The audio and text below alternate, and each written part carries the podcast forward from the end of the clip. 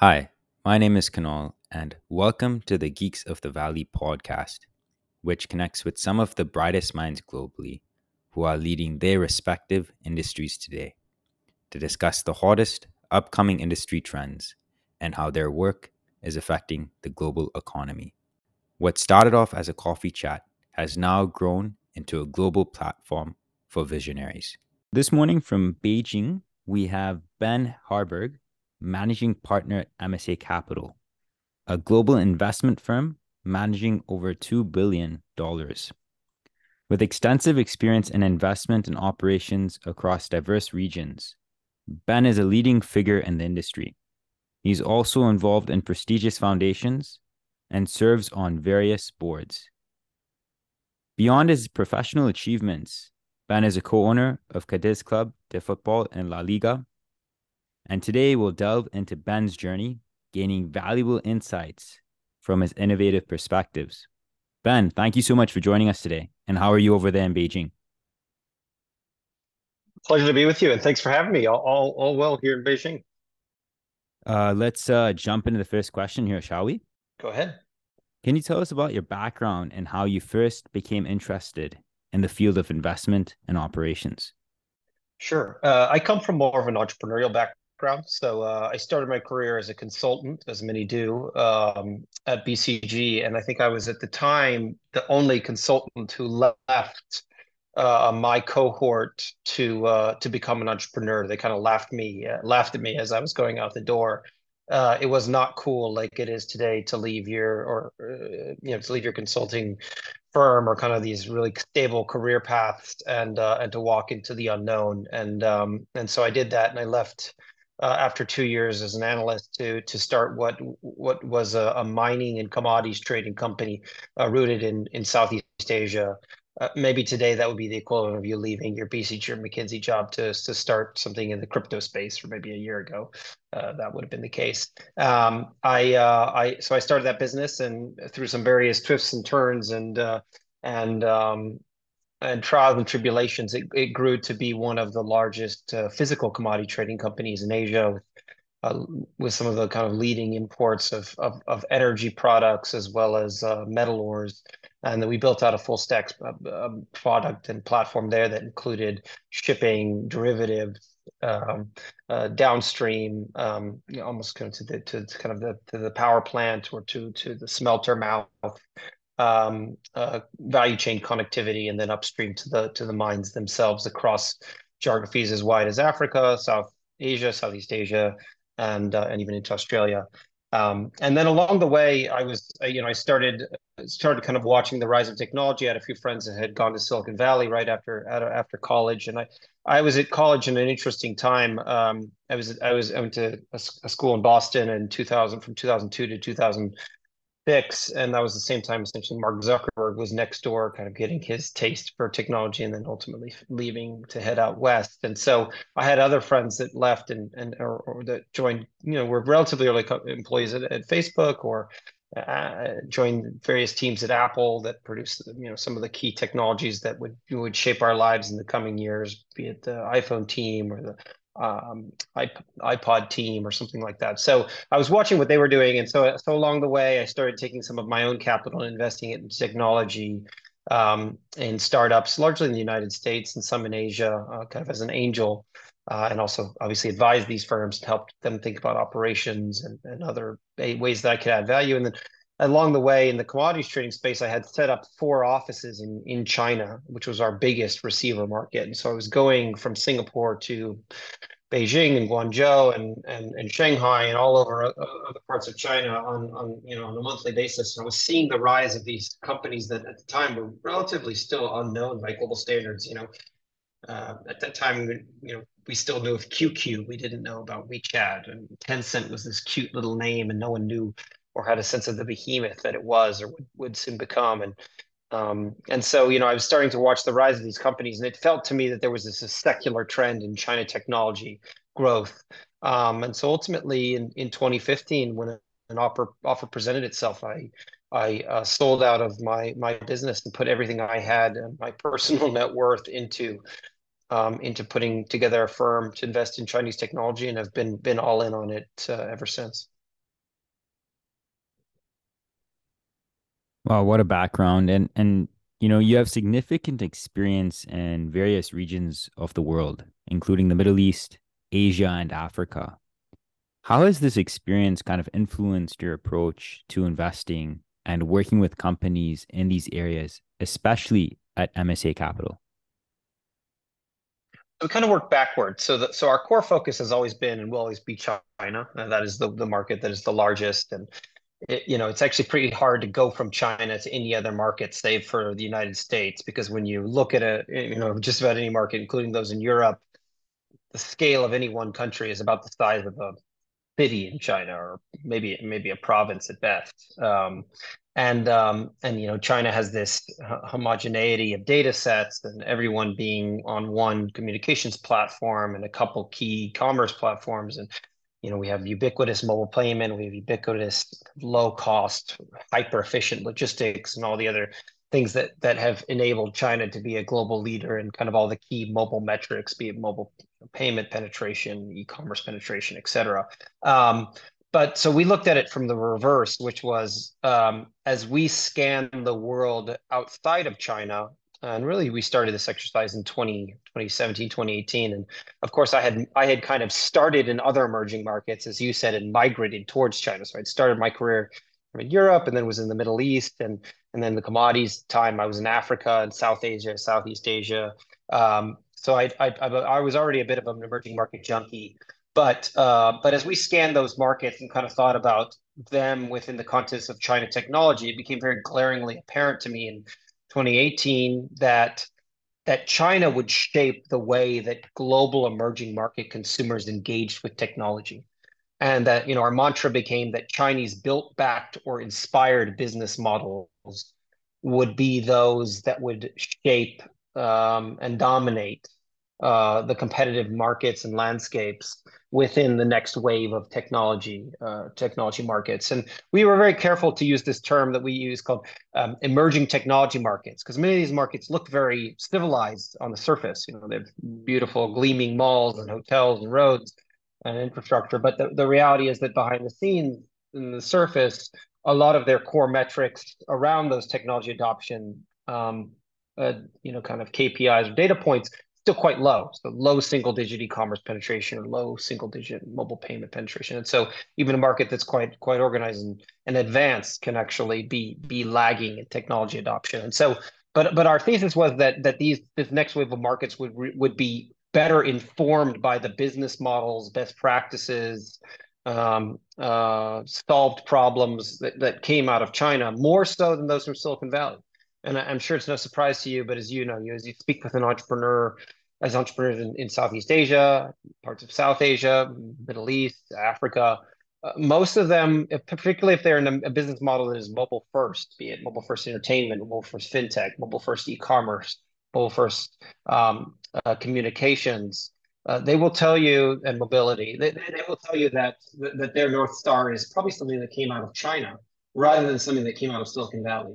And that's because the consumers in these markets are engaging with technology and are in an evolutionary state of technology adoption, very reminiscent of what we um, encountered in China maybe eight, seven, eight years ago, maybe even a little bit longer, longer time duration. Um, and, and, it's not a similar experience to, to those of us that grew up in mature markets and, and particularly in, in those like North America.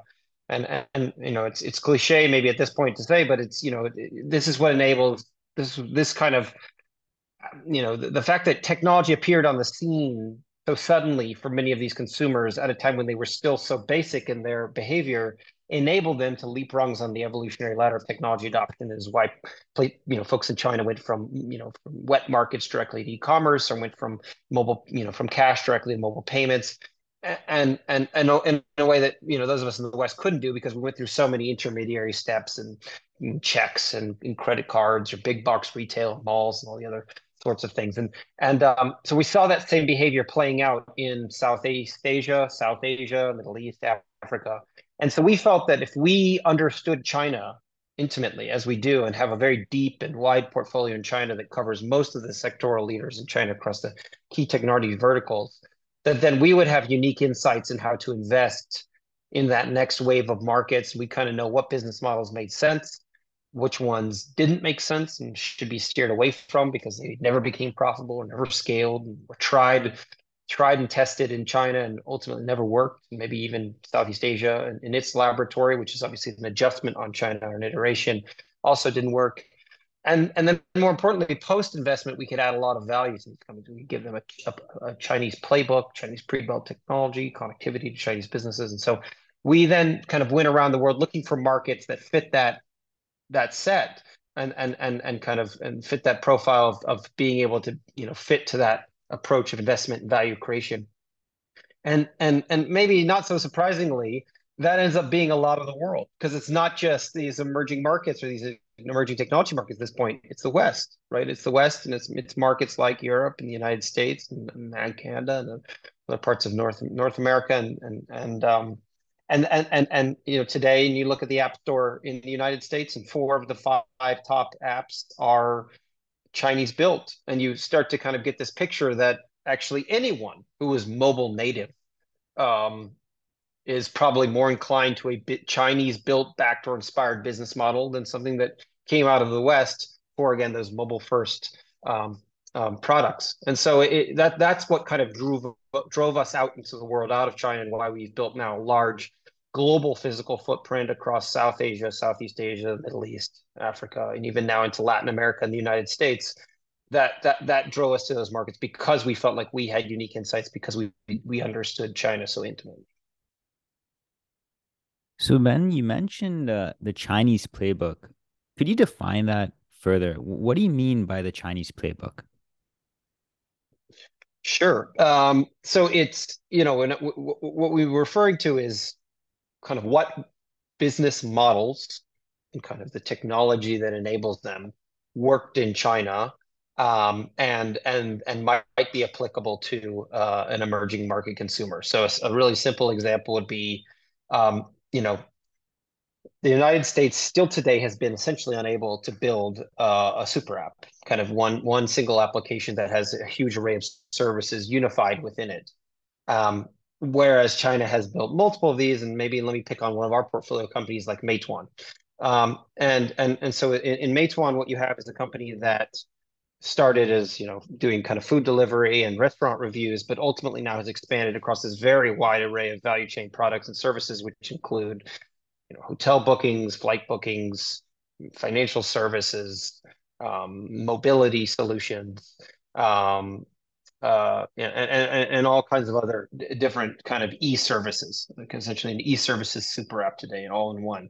Um, and uh, whereas in America, each one of those products is siloed, right? We've got you know Open Table for for restaurant reviews and restaurant bookings. We've got DoorDash for food delivery, and we've got you know Uber for ride hailing. We've got um, you know different financial services applications for those for those products. We have Expedia for bookings, and no one has really been able to unify all of them. Um, and and so um, and, and and the beauty of that that Meituan model is and, and and you know I think people were skeptical of it. Even you know we we faced a lot of skeptical uh, limited partners who didn't believe that this was ever going to be a really big business or could become profitable. But the the genius of this model is that you onboard consumers through high frequency, low margin transactions where you're losing money essentially, say in food delivery. But then you quickly migrate them to other services and products that are higher margin, lower frequency, right? So, you know, when when you book a when you book a, a you know, you're you're a tourist in Shanghai and you want to go to a beautiful temple, you book that ticket on Meituan. Um, it costs Meituan almost nothing for that, right? It's, it's it's already in the application. They don't, you know, do a huge amount of customer acquisition spend. They don't have a whole team of people. It's a, you know, it's a it's a virtual ticketing agency and so essentially this is a near pure profit transaction at least at a kind of a gross level for for for for Meituan and so now that you're in their platform they're making money and they eventually they became profitable off the back of that exact model and so then if you you extend that to a market like Southeast Asia and you look at Grab or Gojek who while they've had their struggles post IPO are still hugely valuable companies and more valuable than any equivalent companies in any other emerging market doing doing a similar model um, and have you look at them and they have built essentially a replica and in some ways even more more more complex but a replica of these super apps these e-services super apps in china. And so today those both of those companies are essentially banks. They're insurance issuers, but they are of course a, a platform of service products from massages to home cleaning, and of course mobility and food delivery. Um, and um, and and and so again, the, the the China playbook kind of instructs you on that, and, and the Chinese pre-built technology. There are all kinds of applications sitting on the shelf in China collecting dust because they were part of this, you know, battle royale that started with hundreds of competitors in that space and ended with Meituan Dianping and maybe Ele.me the last two kind of true material competitors standing in that, in at least the food delivery space. And so all of that is available and applicable to markets and, and entrepreneurs who are developing whose competitive landscape still offer opportunities for for for growth. And so that's what we talk about when we think about you know that that playbook and problem solved because as someone like Meituan was going through that experience of building out a huge platform, they faced all kinds of hurdles. And you know, again, there's now institutional memory and people that can share that we have in our team or in, in our kind of expert database that can share those solved problems, what they did, the workarounds they did to resolve those challenges that they faced that they were encountering them. And so all of that is available today to the entrepreneurs that we invest in. And it's, you know, it's part of our kind of, I think, unique value that we provide to them as we kind of decode, demystify, and, and frankly, translate literally all of those different um, learnings into their local languages and into their local contexts. And speaking of these, you know, Chinese tech giants, how has the rise of these technology giants such as Alibaba and Tencent impacted the venture landscape? And what opportunities and challenges does this present for startups and investors? It's a great question, and it's it's an odd one because it's it's different than other markets, particularly the United States. So many of the, the large technology giants in America obviously are not so active, particularly at the early stages of, of the venture capital kind of value chain. Um, and even if they are later stage, often they are more acquisitive than they are uh, minority investors. Um, and so, you know, uh, today, Facebook doesn't really have any kind of a strategic minority investments arm. Uh, Apple is famous for never having any kind of a, an investment fund or arm. Um, Google, of course, has been active, but it's you know it's it's it's obviously a, a different kind of uh, approach uh, and and more kind of maybe sectorally focused. Um, and uh, and and of course, you know, Microsoft and others are are are, are much more like Apple in the fact that they are more typically you know very large investors or, or majority acquirers that they want to build you know bring things into their ecosystem rather than just invest in them and leave them independent. That's very different than china where you know tencent are one of the most active investors and most of the best technology companies in china will probably see tencent on their playbook uh, uh, on their cap table those that have achieved some of the highest valuations. Alibaba also been active although they are they do skew a bit more towards acquisitions um, rather than than a, as, as as a high volume of kind of minority investments. And Alibaba have been very active globally in in, in acquiring also um, uh, e-commerce players, be it leaders in Pakistan, Turkey, uh, Indonesia, Southeast Asia, uh, et cetera, and as well as payment businesses that they've built or invested into or acquired in Latin America, South Asia, Southeast Asia. Um, and so these Chinese folks are Chinese corporates are not just active in China; they're hugely active globally, um, and are good investors too, um, particularly in the case of Tencent. Um, so that creates challenges and opportunities. Uh, uh, certainly, on the challenges side, I would say one of the biggest questions that you always have to ask yourself in China, because these Chinese tech giants are so omnipresent is why couldn't they just build put us out of business? Why couldn't they just build this internally and put us out of out of business very quickly? You you have so many different sectors where it feels like there's a monopoly or a duopoly that that inhibit um, uh, new entrants. And so, for instance, we as a firm have not invested in in a financial technology company in China in the last six years uh, because uh, because the Chinese technology giants, particularly Alibaba, have what is seemingly a duopoly, at least in kind of this technology space around around a lot of this financial services use cases and have you know if you look at any of those diagrams of Ant Financial is just a behemoth when it comes to all the different products and services that they have under their hood. Um, so it it makes it harder in many instances to invest or to build businesses in certain sectors.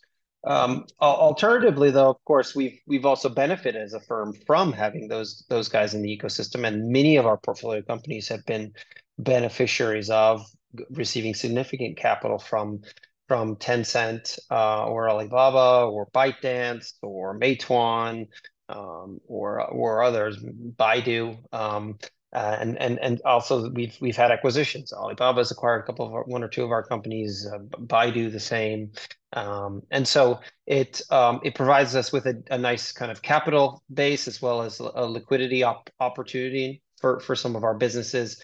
But we just have to be very careful. It's it's kind of like being in the grass, you know, being stomped on by giants. We have to be very careful to stay in close contact with them, not not fall afoul of them, and ensure we're kind of operating within their same strategic imperatives and um, and um, you know if, if, possible try to get into somewhere kind of a space that's somehow competitive between the two of them where maybe you could find yourself in a privileged position of being in the middle of a bidding war or some kind of other form of competition.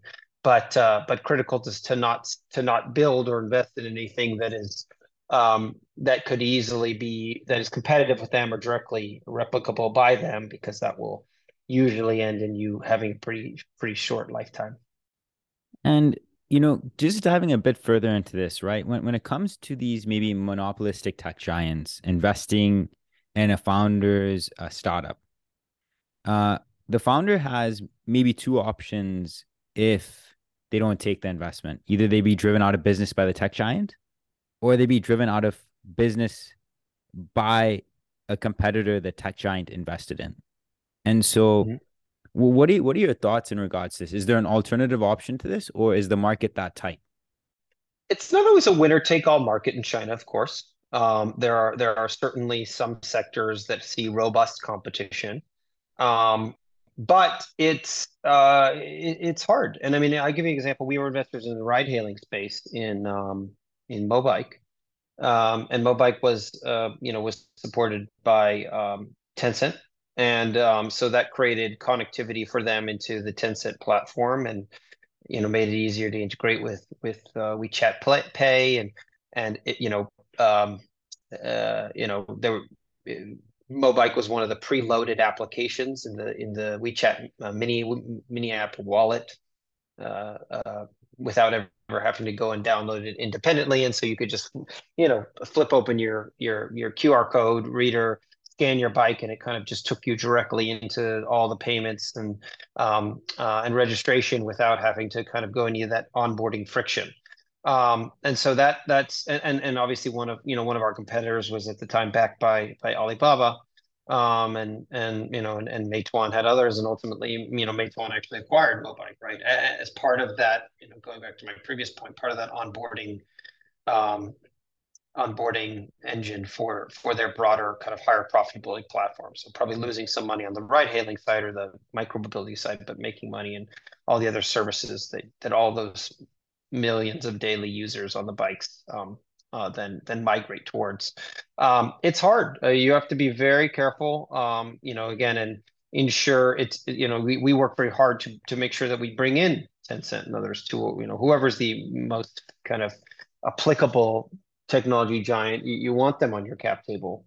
Um, and you know, Tencent, particularly their investment portfolio is incredible, right? I mean, Pinduoduo and NIO and um, you know, uh, you know, uh, all kinds of very valuable technology companies, um, Meituan, um, that JD, you know, on and on and on that that have, that have, you know, you know, probably if you kind of, you know, as you've seen, started the process actually selling some of these to kind of remind the world, I think, how valuable all these holdings are, and that as a sum of the parts, they might actually be uh, worth more than people think they are, just given the value of all these stakes. So um, it's it's it's again very tricky, but but and and it's something that we don't kind of I don't think had you know you face this dynamic anywhere else in the world, and to some degree it's because China has been relatively lax on the antitrust front and enabled these guys. And I, and I think there have been rumblings about um, some of these tech giants, you know, losing their freedom to invest so pr prolifically in the technology space. There was an announcement last year, year before, in a year or so ago, that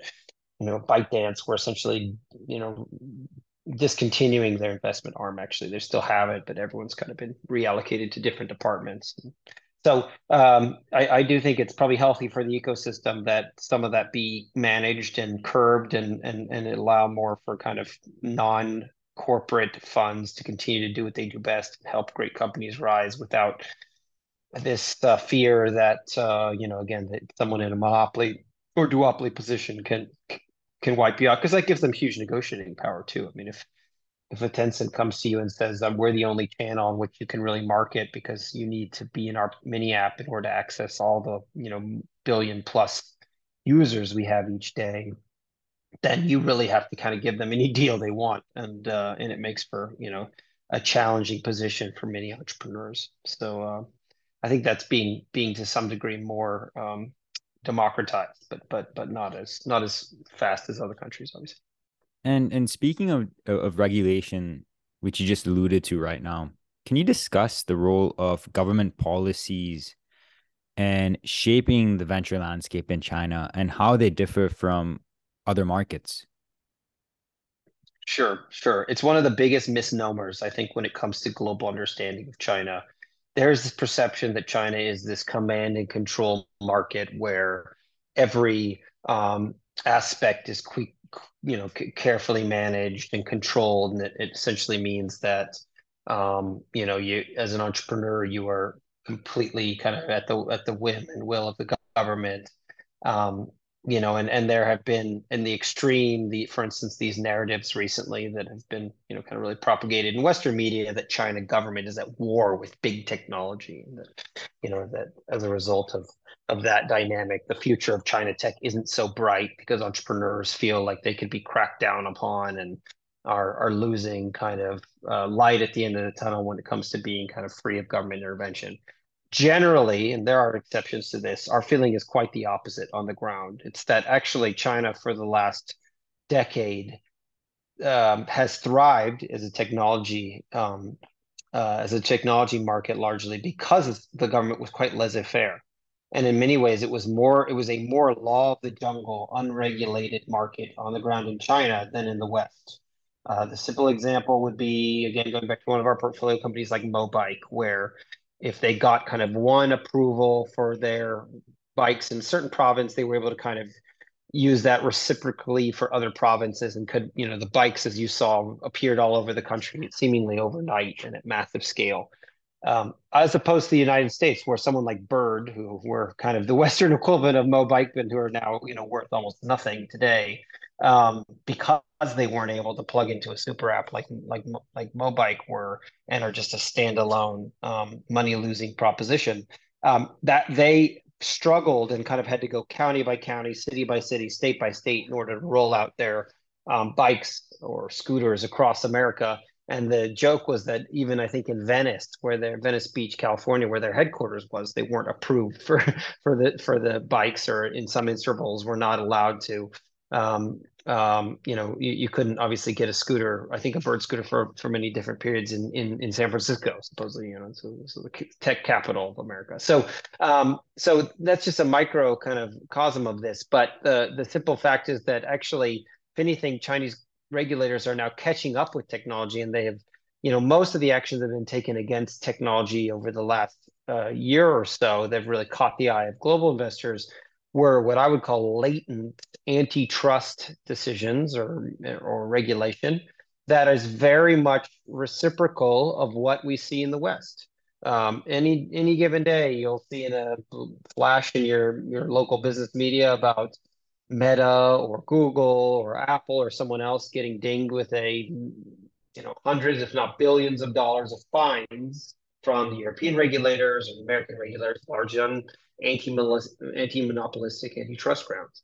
Um, and this is the same thing the Chinese are going after. I mean, they they you know as I as as we alluded to in the previous questions about the power and kind of the danger of these these technology monoliths in China, uh, behemoths. Um, you know, they have amassed huge power, and that power is not just you know it's it's not just as, as, as kind of cliche to say a threat to maybe kind of central government, but more so it's a threat to consumers. It's a threat to competition. Um, you know, it, it, consumers lose when monopolies rise, right? Uh, a simple example would be, you know, one of the best times as a Chinese technology consumer in recent history was probably during the kind of I'd say 2015 to 2017 phase, uh, where people like Uber were still in the Chinese market and were competing head to head with the Chinese um, um, uh, domestic incumbent like like like Didi, and because they were competing with each other, um, there was just a race for who could provide better products and services. Um, and literally, the day that you know the the the Didi uh, acquisition or whatever they wanted to call it, merger of with Uber uh, was consummated, and you know, as you know, Uber got um, 20% of Didi and has a board seat on Didi and all these kind of things, but but agreed to essentially depart the market. The day that happened, ride wait, you know, kind of t- times for rate waiting for wait rides went up significantly. So you had to wait longer to get a ride, and um, and uh, prices, of course, went up, and overall kind of quality of service went down.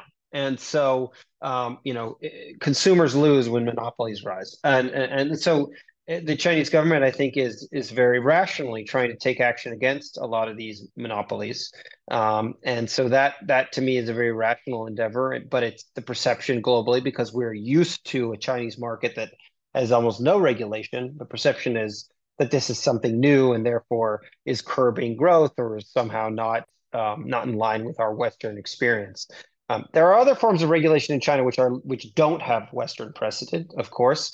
Um, one being this kind of what I'd call almost like kind of nanny state intervention, where the government feels that certain sectors, um, while technically legal, are again um, undermining kind of social harmony, social equilibrium, and where consumers themselves are often again the losers um, at the hands of of, of greed-driven kind of corporates and so they've stepped in there again in, in what they believe to be, I think, more of an altruistic intent to um, um, to protect consumers. So this started with things like um, uh, China banning the peer-to-peer lending space in China, which was a mess of predatory lenders preying on low-income individuals, offering hugely off-market interest rates, and you know, and essentially driving them to desperation and um, and through uh, through you know kind of through loan sharking and other things that industry was largely done away with and i think to the betterment of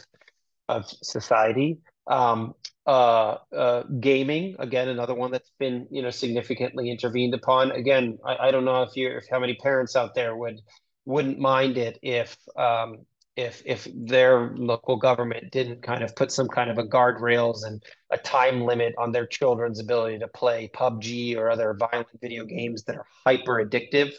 Um, that's what the Chinese government did. Again, they're not alone. We've seen India, we've seen other markets do similar things to um, to to reduce that kind of time wastage and and addiction on te- technology addiction amongst particularly young young consumers.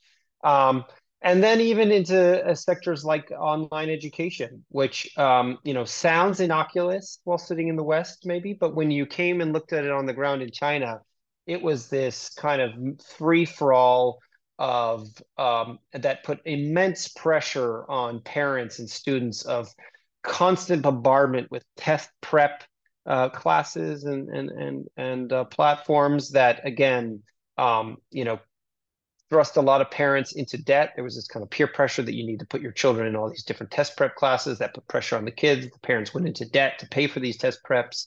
Um, the test preps were poorly run with teachers that weren't well um, uh, uh, credentialed um, uh, as a business model. Say nothing for the kind of societal harm of the business model. These were also quite quite bad businesses. I think quite quite kind of cash um, cash uh, dump business models that used a lot of burned a lot of venture capital financing and um, to buy users, but who were not sustainable and were ultimately not, um, you know, didn't become profitable.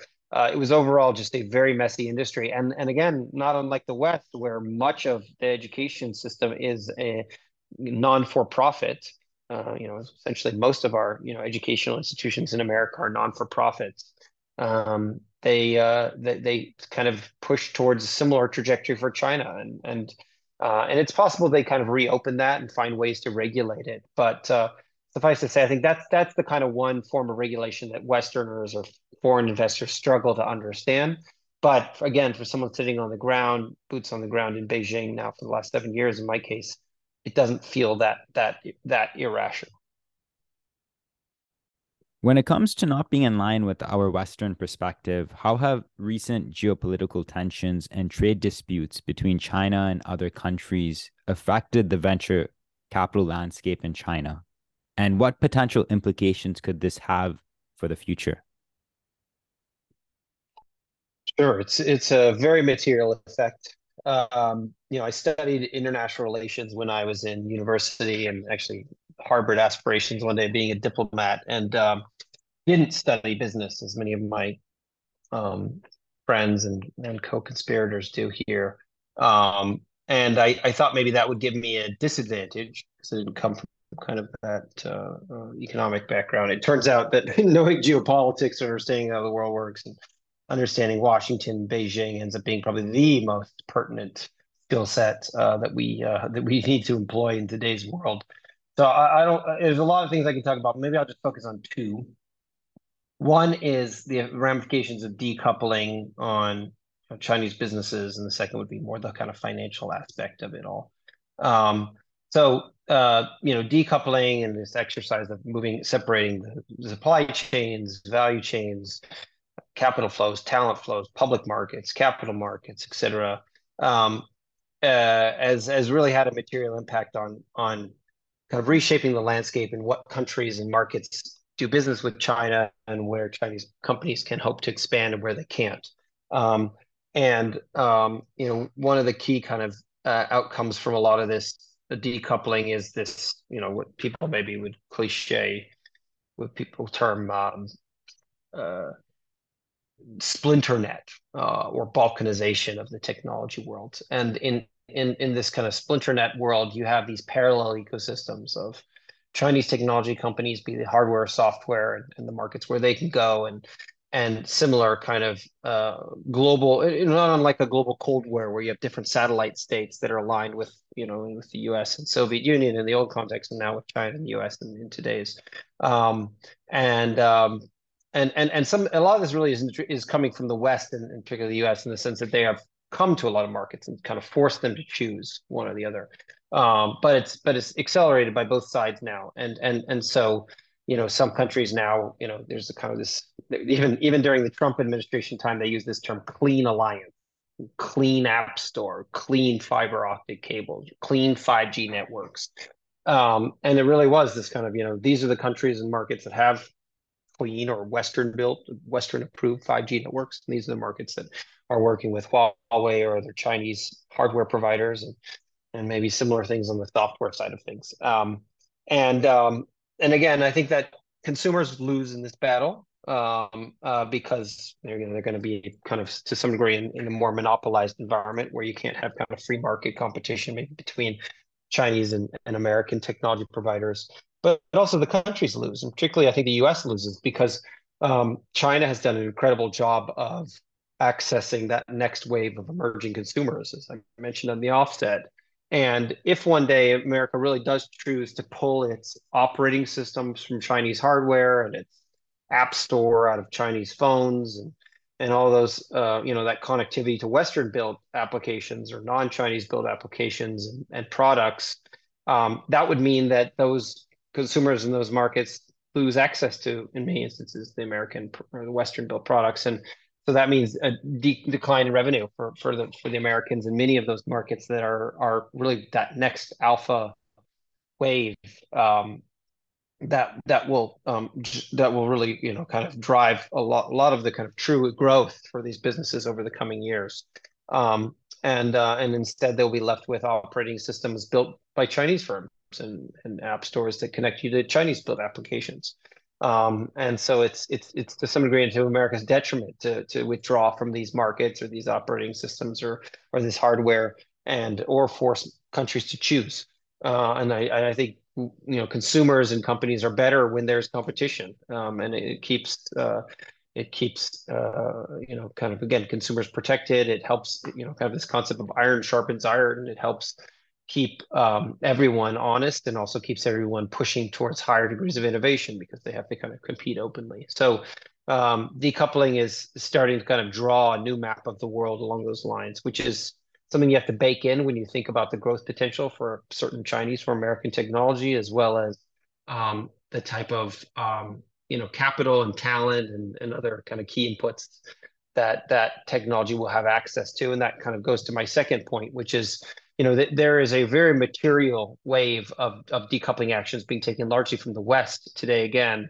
And these have a really significant impact on the Chinese technology landscape. So the first were the kind of withdrawals of hardware, um, be it chips, um, software, and machinery that were driving in the, the you know development of some of the Chinese um, uh, core technology companies, chip companies, AI application businesses. Um, so the loss of that hardware um, and software is material, and it, it, means that it'll slow down some of the kind of growth trajectory, at least in the short term, for these Chinese businesses. Um, and we have companies in our portfolio that, that will see a, an effect from that. Um, the other one is obviously even more material to my, my mind, which is the capital side of things. Um, you you know you, we've been talking about it, and I've been warning our investors for for for almost a year now. It's on the way, but there you know there will be a coming capital ban announced imminently from the U.S. side about certain sectors um, in China where they will restrict flow of U.S. domiciled investor capital into those sectors.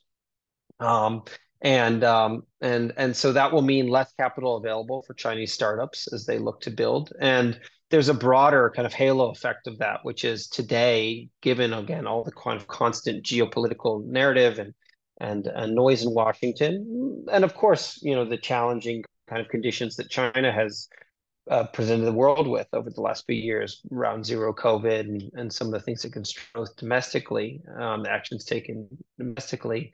Um, that many Western investors, at least are shying away from the Chinese market when it comes to invest, investing in funds or direct investments into companies. And so that means that there's materially less available capital today than there was a few years ago for the China market. Um, and so that means that companies have to be more cash conscious. They have to be more thoughtful about from who they raise and making sure these are companies or these are funds that have, you know, kind of strong and long-term capital partners. Um, they have to find other alternative domestic sources of capital, RMB funding, state state funds, uh, and of course, there's a lot of Chinese government and regulatory support around these sectors today, um, but they need to find a way to access that. Um, and so it, it, just really kind of has reshaped the capital landscape in China um, in ways that I think are ultimately detrimental to Chinese um, entrepreneurs and growth because there isn't just as much capital available today as there was historically, uh, or the growth rates aren't where we thought they would be today. Um, and so that that has that has a, a overall ecosystem effect, and it means companies have to be a lot more um, strong on fundamentals, and you know that's why I think it's unlikely we see a lot of you know next generation of ByteDances or Pinduoduos or any of the kind of you know hundred billion dollar plus type companies that came out of the last cycle of technology kind of innovation in China because those required really significant resources to be built. And um, and there's just a lot less money today to available to founders that are using money to buy market share or to you know spend on customer acquisition. Um, and and so you know we as a firm have always stuck to companies and entrepreneurs that we felt had significant um, technological moats around their business and and were very defensible and um, didn't burn to burn to kind of gain market share and and and lo and behold, that ends up being probably the one the ones that will survive this current challenging period while uh, while capital is constrained. But it's it's a material impact on the venture ecosystem. And Ben, I know we touched on this in the conversation previously in, in pockets, but can you speak to the unique characteristics of Chinese venture capital firms and how they differ from those in other markets, particularly in terms of investment strategies and portfolio management? It's a good question, and I, you know, I, I, I've only, I'm, I'm a weird, uh, I'm a weird bird in the sense that I'm American, but I've never worked in America, um, and so, I, and I do, you know, I spend a lot of time with venture capitalists in the U.S., um, but I've never been a practicing venture capitalist myself in the United States, although we've made certainly some investments in the U.S. Um, it's it's a different market, uh, but not wholly different. I mean, it, it, it feels to me a bit more cutthroat, a more, bit more dog eat dog. Uh, again, going back to that law of the jungle analogy I used previously, it really does feel like that competitive fire and intensity in China that we faced was at a was it was to a degree more more intense than I'd seen anywhere else in the world. Um, in the competition for deals and the types of things we saw VCs doing and investors doing to kind of see if they could ward people off of companies or out of rounds. Um, but from a uh, so that's just kind of behaviorally. But I mean, from a sec- sectoral perspective, there there are quite diff- some large differences between China and the U.S. today. So again, fintech in America remains a pretty interesting sector to invest. Essentially, nothing of that sort really available in China today. SaaS has been a sector that has been rumored to be in, uh, you know, kind of quite quite hot in in you know or sorry SaaS is a sector that is, is quite robust in in the US but it's and it's it's always been kind of on the cusp in China there's always been this rumor that it'll be the next big thing um, and and people pitch around it and talk to it but there's still relatively few SaaS companies being built in China today that are what we we're accustomed to in the US the Cisco's and SAP's and Oracle's of equivalents or Salesforce equivalents um, and, and for various reasons and so, you know, where China is today, because a lot of that consumer opportunity feels pretty well saturated. And again, while in America, you're still seeing investments in the consumer space where people think they can still build new social networks or new e-commerce platforms or creator kind of platforms that you know that provide plat you know tools or or communication channels for this next generation of content creators who are really kind of supplanting traditional advertising or other you know marketing channels. Again a lot of that feels very well covered and saturated in china because of the domestic incumbents in those spaces pinduoduos alibabas ByteDances tencents. And so um, what that means is in china today there you know the, the sectors in which we can invest are are maybe a little bit more constrained and it's more in the spaces that i think china significantly lags the west. Um, um, and and so those that's kind of biotechnology and life sciences, um, where China has historically struggled to build um, domestic businesses that have global applicability and can kind of reach those tens, if not hundreds of billions of dollars in valuation. We have very few of those in China today. Um, and uh, and likewise in the core technology space, again, where China historically was more dependent on U.S. inputs, and so you know the likes of Xiaomi could build a really beautiful front end and an ecosystem behind it of products and services. Again, a super app of, of, of, of sorts that had a hardware kind of onboarding ramp, but they didn't do the hard part, which was the core technology. They kind of relied on Western built operating system, Western Western built chips, and even app stores, of course. Um, and today, given the geopolitical context, they're having to, you know, kind of be more self-reliant in those spaces, and so that's generated a whole new set of interesting core technology opportunities. Again, ranging from chips and quantum computing to AI applications to space tech um, to aerospace and any anything kind of that you know now China's going to have to develop on its own, and where you know investment into Western equivalents is is probably has been restricted for for several years now. Um, so those are the those are probably the spaces that I think you know are are the most active today. And then of course, so the consumer space, we still invest as a firm into companies that we think have a very high technical moat. Uh, or are part of this kind of China to the world narrative. So kind of that long tail that sits behind Shein and TikTok and others that are that are you know Chinese companies that follow that that formula of using a Chinese business model to to address global consumers. And and coming from this global consumer perspective, how are Chinese startups and investors adapting to the changing global landscape and increasing competition from other markets, uh, particularly in areas such as blockchain and AI? Um, so you know, Chinese firms historically weren't that global um, in the venture space. We're we're probably one of the most global kind of you know firms that had a presence both in China as well as in other markets. Um, uh, and and we're one of the you know probably the most global in the sense of one that's kind of was started in China but then expanded out outward.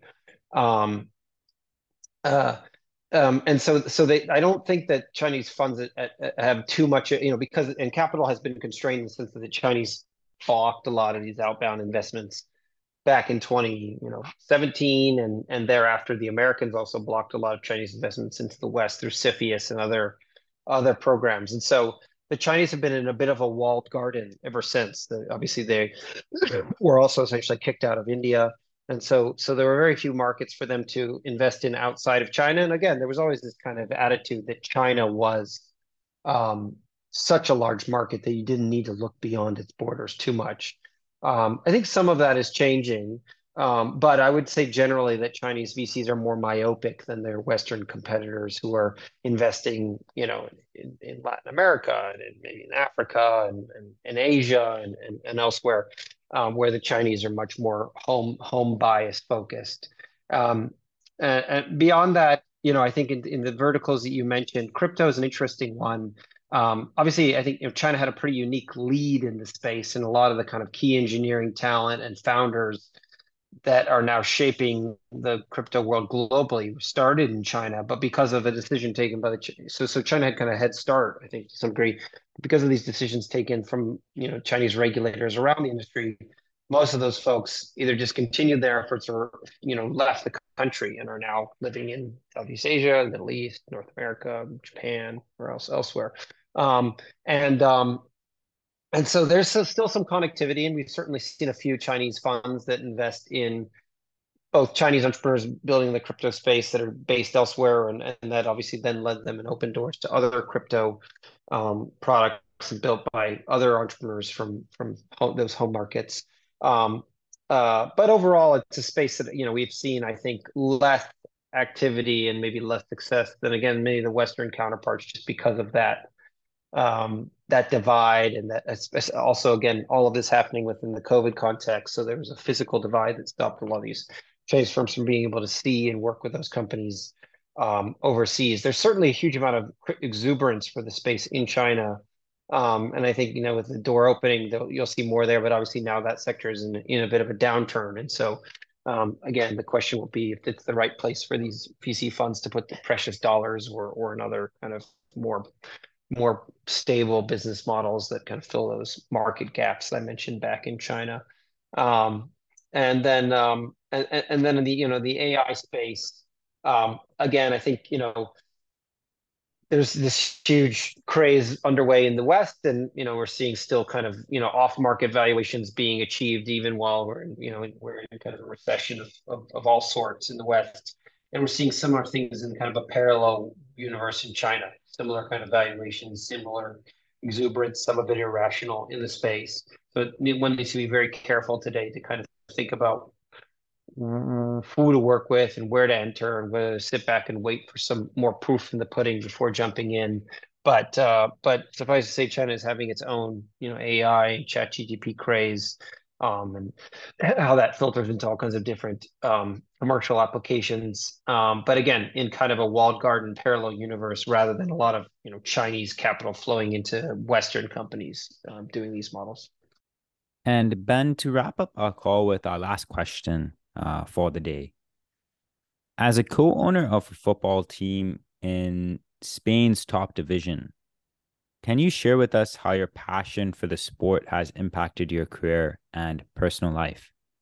Well, it's it's really easy. I mean, I I um I I, I bought into this team uh, a few years ago with the thesis that you know we had already tapped out uh, our our our kind of regional market when it came to sponsors and and um, you know kind of revenue penetration, and that the best way for um, for us to increase our revenue and therefore you know and revenue is everything for us in these teams it's our you know money buys players players help us stabilize our position in the league and hope ultimately grow um, and and and and and play for you know the ability to compete in um, European competitions and you know and other other kind of lucrative um, uh, uh, TV kind of right products. Um, the the, the way I, I determined that we would do that amongst other initiatives, but the one that I could add the most value to, to your question about my own background is um, through globalizing the team. And so I set on a mission to to bring this team to the world in a way that very few others had done to date within our league. You've seen some of these initiatives that have come on since then, like Welcome to Wrexham and and some of these other ones where where where you know a, a, celebrity was able to kind of introduce an unknown team or relatively unknown team to to global audiences. Um, we did so without the benefit of celebrity, but we did so in a very methodic and systematic way, and that was in many ways actually to mirror the global footprint that I have in my investment portfolio to use that to um, uh, to enable us to um, plug into partners um, uh, in, in, in all the markets in which I operate. And so, for instance, uh, you know, the, the typical progression for us would be to form brother club partnerships with maybe the top team in, in each geography in which we operate. Um, and then off the back of that, that you know, we would build a social media team building localized content for that geography in the local language, in the local style, local memes, um, and so enable us to kind of introduce our product and team to a whole new set of fans. Um, and then ultimately to seek kind of club tours, so bringing our team to Southeast Asia to play against all of our partners in Southeast Asia, the Middle East, play our Middle Eastern partners, or China to play our Chinese partners. And then, of course, off the back of that, generate new content partnerships and relationships, so shows or um, you know their sponsored products, as well as just general kind of traditional sponsors that would show up in our jersey or our stadium. And so it's been really fun because it enables me to kind of without too much effort and going too far beyond what I'm doing day to day to kind of bring it along with me. And it provides a nice kind of um, point of, of conversation and something that we can, you know, plug our existing partners and friends into as well. And we've even had, you know, some of the technology companies in our ecosystem become sponsors to the team. Um, but it, you know, we've and we've done it, you know, leveraging what we've you know really understand on the technology side, which are the you know unique aspects of of global social media. And I've built these, as I mentioned, localized social media teams around the world. So it kind of enables me to fuse my day-to-day uh, work in technology and investing across multiple geographies with this what is a childhood passion for for this sport that is you know unequivocally the most you know the most watched most important sport to, to fans across the world and so it offers a great kind of place a point of connectivity as, as we go to new markets and um, and and it also you know just just uh, you know provides a nice synergy. So uh, globalizing that team has been one of my great joys and it's uh, and it's every week uh, one of my pains and joys to watch our games and and and and and and, and watch our all of our hard work uh, put on the line and hopefully continue to pay off as we grow the the strategy going forward and Ben, for people out there who are interested in catching a cup of coffee with you or pitching their startup idea, uh, what would be the best point of contact? Uh, just go to my website. It's just benharburg.com. Um, we have uh, we have all of those components you just made, all those different you know, pitch section. We have a communication section. So anyone who wants to reach out, please feel free to. And uh, and uh, if there's something we might be able to work on together, we'll get back to you. Ben, it was a pleasure having you on Geeks of the Valley, and thank you so much for joining us today. My pleasure. Thanks for having me.